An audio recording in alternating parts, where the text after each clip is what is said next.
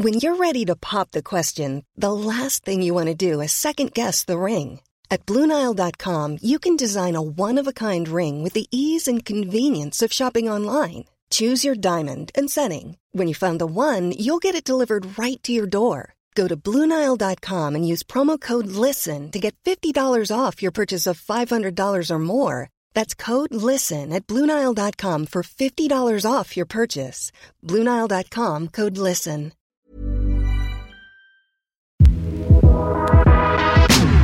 Equity Mates Media, this is The Dive. I'm your host, Sascha Kelly.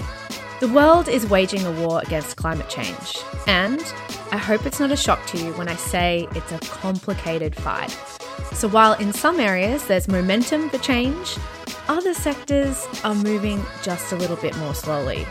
The good news is the transformation of our energy grid is well underway as we embrace renewable energy. And with increasing commitments from car makers to transition from internal combustion engines to electric vehicles, we can say the same about our transport sector. It's a great start. Together, electricity and transportation make up nearly 50% of total global emissions. However, 18% of emissions come from agriculture and land use, and this is proving to be a little more of a challenge. Earlier this month, New Zealand proposed a world first, having farmers pay for the emissions of their animals. Essentially, it's a methane tax. So, naturally, here at The Dive, we wanted to understand how this would work. It's Friday, the 17th of June, and today I want to know how are New Zealand proposing to tax emissions from agriculture? And is this a model the rest of the world will follow? To do this, I'm joined by my colleague and the co founder of Equity Mates. It's Alec Renehan. Alec, welcome to the dive. Hey, Sascha, good to be here. A lot of media are talking about this story as a burp tax or a fart tax. That's the last time you'll hear us mention either of those terms in this episode. Excellent. I'm glad we have a bar. And I know that this is a particular area that you love talking about sustainability, anything to do with moving towards a greener climate. So, Let's get into it. Agricultural emissions are a concern around the world, but they are particularly in New Zealand. Can you tell me why? With a population of just 5 million, New Zealand's carbon footprint is relatively small. Its hoof print, however, is through the roof. In a country of 5 million people, they have 10 million cows and 26 million sheep. Animal emissions are front of mind in New Zealand's battle to get to net zero. To put some numbers to it, in the UN's 2019 climate change report, emissions from land use, including agriculture, forestry, and land clearing, make up 22% of the world's greenhouse gas emissions. But that changes from country to country. In America, 11% of greenhouse gas emissions are from agriculture. In Australia, it's about 15%. In New Zealand, it's about 50%. So animal emissions make up a much bigger proportion of the total in New Zealand than in some other countries. The average cow emits a whopping 220 pounds of methane gas a day. So, New Zealand, unsurprisingly, then, has tried to tax agricultural emissions before, but they just haven't done it with any success. Can you tell me about those previous efforts? So, after the Kyoto Protocol in the early 2000s, which was pre Glasgow, pre Paris climate agreement, New Zealand went home and tried to tax animal emissions then. Uh, they introduced the Agricultural Emissions Research Levy that proposed to tax farmers a total of $8.4 million a year for the emissions of animals. Now, this was absolutely derided at the time. A National Party member of Parliament drove a tractor up the steps of Parliament in protest. The media lampooned it as a fart tax or a burp tax. Uh, suffice to say, Sascha, the levy did not get put on. Then, in 2009, New Zealand implement a emissions trading scheme. New Zealand is introducing an emissions trading scheme after years of controversy and compromise. And there were efforts to include agriculture in this emissions trading scheme. Again, these efforts have been unsuccessful. Well, at least unsuccessful until now. Uh, so knocked down but not out because New Zealand's government is going again. And it makes sense because even though they've had an emissions trading scheme since 2009, it doesn't cover the agricultural sector. And with that, 50% of their total emissions. So, how effective can it be? But what makes this time different, Alec, is that it appears they've got the farmers on board. And now, in a world first, New Zealand farmers will have to pay a tax for every one of the methane emitting 10 million cattle and 26 million sheep that roam the scenic countryside. Sascha, it appears they've got the farmers on board. Oh, okay. It appears the farmers have proposed this plan, but we have to be clear it has been proposed under great duress. Jacinda Ardern's government told farmers they need to come up with an emissions pricing system, and if they don't, then agriculture would automatically enter the country's emissions trading scheme uh, from which it's currently exempt. So, a partnership between farmers and government has come up with the proposal, but it really was come up with a better proposal, or you'll be stuck with this one which you think is worse. Yeah, come up with a better proposal or else. Yeah. Tell me what the details of this 2022 plan are. So the proposal would start in 2025 and it would charge livestock farmers an initial price of 11 cents per kilo for methane and 0.4 cents per kilo for carbon dioxide or nitrous oxide. And then those numbers would increase over time, more and more cents. I think methane is meant to peak at about 35 cents from memory. Now, per the University of Adelaide, a single cow produces between 70 and 120 kilograms of methane annually.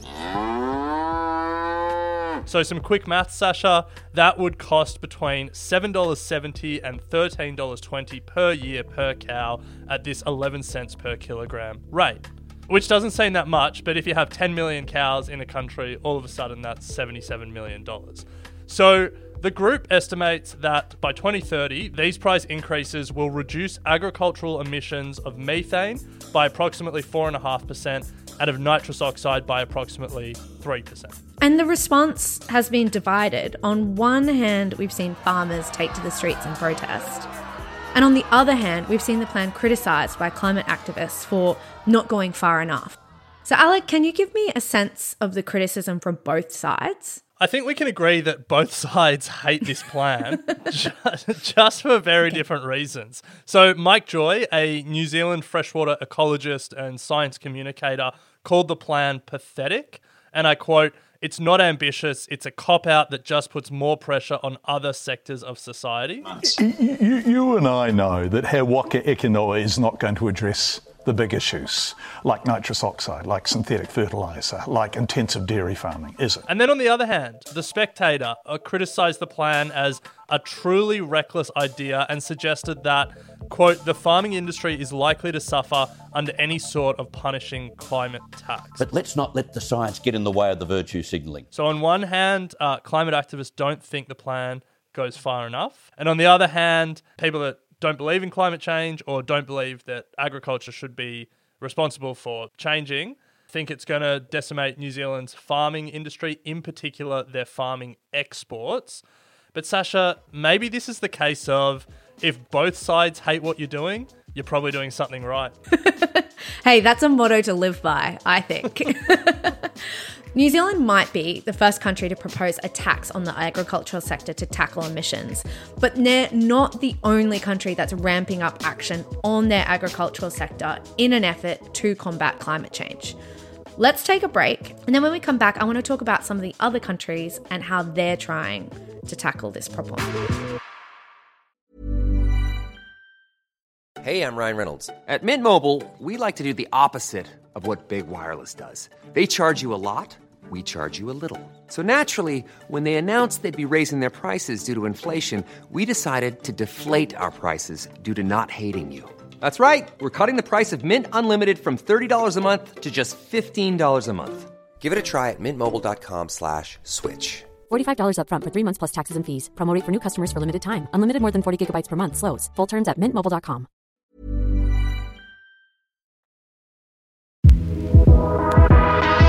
Welcome back to The Dive. Today, we've been talking about New Zealand's plan to tax agricultural emissions. And at this stage, it's unlikely that we're going to see countries following suit and taxing farmers directly. After all, globally, more than $200 billion of government money is used to subsidise farming. So it's fair to say we're a long way from the taxation side of things. But we are seeing plenty of other solutions being proposed. So, Alec, take it away. I want you to tell me about them. Well, Sascha, I think a lot of the world will be watching New Zealand and taking notes, but we haven't seen a lot of countries suggest they'll be following suit. And as you said, a lot of countries around the world still subsidize their agricultural sector, so don't expect to see taxes implemented anytime soon. The good news is there are other solutions being proposed, and I think we can group them into three buckets. Firstly, reducing the number of livestock. Secondly, reducing emissions per livestock. And thirdly, changing livestock themselves. Oh, I'm so curious about that uh, last one, but we'll go with the first to, to kick it off. One of the biggest shakeups in the food world and the technology world over the past five or so years is the popularization of plant based meat. I'm speaking for all of us here, but I think most of us are aware of or have even eaten the alternatives. There's plenty of plant based meat. I don't think I've had lab based meat, but I know it exists.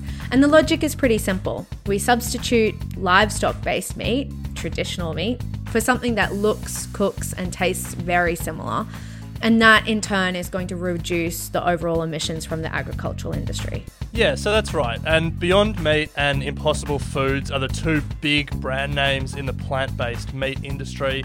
Most people are familiar with plant based meat, but there is another technology looking to create a substitute for livestock meat that gives us all of the taste and none of the emissions lab grown meat, which is essentially meat grown from animal cells. This is real chicken, except it's made in labs and commercial food production facilities instead of being raised on a farm. Now, it's still early days, but Singapore was the first country to approve the sale of lab grown meat, or as they call it, cultured meat a US company in 2020 got approval to sell lab grown chicken nuggets in Singapore.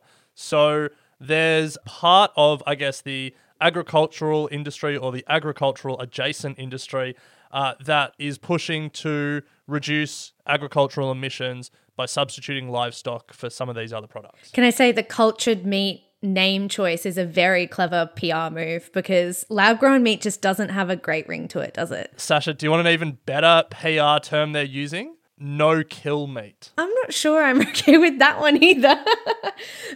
with that in mind, let's move to the next big bucket of solutions reducing emissions per livestock. Warwick's primarily a sheep and beef farmer, but he's also a carbon farmer.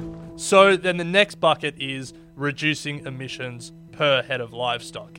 And we've seen farmers work to make livestock operations carbon neutral or even carbon positive. All growing plants photosynthesize, and grass is no different. It takes atmospheric carbon out of the air, it's turned into sugars and cellulose. That both goes into the plant structure itself and into the soil to feed the microorganisms. Now, this involves working to reduce your carbon and greenhouse emissions to as low as possible and then offsetting the rest with tree planting or buying carbon offsets or, or something similar. And there are a number of options to reduce your greenhouse gas emissions uh, that involve a variety of farming techniques. The choice of animal feed you use, manure management, covering those storage facilities, rotational grazing to allow soil to regenerate. But, Sascha, there are two particularly exciting developments in this space that I want to talk about here when we talk about reducing emissions per head of livestock and the first one is let me introduce you to Asparagopsis. This very special seaweed called Asparagopsis was eliminating methane from those fermentations. Asparagopsis is a seaweed that can be added to animal feed to reduce methane emissions. And a study conducted by the CSIRO, Meat and Livestock Australia, and the James Cook University confirmed the effectiveness of Asparagopsis in reducing methane they found that emissions were reduced by 80% when Asparagopsis accounted for just 3% of the cattle's feed, which is a really exciting development when we're talking about reducing greenhouse gas emissions. I mean, humans are just so clever. We are in safe hands. There's lots of people working on amazing solutions. Yeah, as long as we don't get complacent and we keep working. But the second development, Sascha, is that New Zealand is also working on a quote methane vaccine, which would trigger an animal's immune system to generate antibodies in their saliva that suppress the growth and function of methane producing microbes in the cow's stomach. Again, theoretical at this point, but an exciting opportunity to reduce the emissions per head of livestock. And I think that talking about the vaccine is a great segue into the final category, which is changing livestock. It does sound, I'm going to admit, pretty ominous to me. so, what exactly do you mean here? So, this is about the genetic makeup of cattle. And to be clear, we've been genetically engineering animals for years with selective breeding and the like, improving disease resistance, removing horns from a lot of cattle, different physical traits, breeding animals to be bigger so they have more meat. Uh, this isn't new, but what is new is our ability to edit genes with such precision with technologies like CRISPR. A South Korean research team has discovered genetic traits in cows with low levels of carbon emissions by analyzing the genetic big data of cattle. So there's now a school of thought and a school of research that is looking at how we can edit the genes of animals to reduce their greenhouse gas emissions. The University of Adelaide in Australia are studying if they can breed low methane cattle. And Sonomics, an Anglo Danish company, has looked at more than a thousand dairy cows across multiple breeds and multiple countries to try and identify novel targets for the association between the animal's genomes its rumen, which is its stomach, and methane emissions to try and figure out which genes can be edited to um, create low emission cattle, basically. That's just incredible. And listening to you talk about these three different solutions, it sounds as well like none of them are mutually exclusive. There is a world where a New Zealand style tax prices the emissions from agriculture, which then incentivizes additives like asparagopsis and it makes sense to pay to add asparagopsis to your animal feed if in turn it means that you avoid the emissions tax. So the livestock meat that is produced will be farmed in ways that are way more sustainable and release less emissions. And equally in the supermarket, consumers are going to be given more choice, options between livestock meat, but also lab grown meat, cultured meat, no kill meat, and plant based meat and they can choose the ways that they want to consume this. So, all of these initiatives that you're telling me about could work together. That's right, Sascha. They absolutely could. And honestly, they probably need to for us to get where we need in terms of emissions reduction in the time that we have. Well, one thing I can say with confidence is we're not going to resolve the debate today. So, let's leave it there. We will watch with interest, though, the development in New Zealand in their laws and the broader global response to the challenge of agricultural emissions. Thanks so much for joining us for today's edition of The Dive. If there's a story that you want to tell us about, then do contact us at thedive at equitymates.com or follow us on any of the social media channels. All those details, as per usual, in the show notes below. I want to say a huge thank you to those of you who reviewed us. So I've seen a couple come in over the last week. So we'd love it if you could also give us a five star review. And remember to subscribe so that every time there's a new episode, we're on Mondays, Wednesdays, and Fridays. It's there. You don't have to go searching for it. We're just right there, ready in your feed, ready to play. Until next time, Alec. Oh, you're having a week off. So we'll see you on Monday week. Sounds good. Uh, enjoy the week without me. Enjoy is not the right word, Alec, but we will soldier on and hope you have a great week off. Until next time. Thanks. The Dive is a product of Equity Mates Media. In the spirit of reconciliation, Equity Mates Media and the hosts of The Dive acknowledge the traditional custodians of country throughout Australia and their connections to land, sea, and community. We pay our respects to their elders, past and present, and extend that respect to all Aboriginal and Torres Strait Islander people today. All information in this podcast is for education and entertainment purposes only. The hosts of The Dive are not financial professionals and are not aware of your personal financial circumstances. Before making any financial decisions, you should read the product disclosure statement and, if necessary, consult a licensed financial professional. Do not take financial advice from a podcast.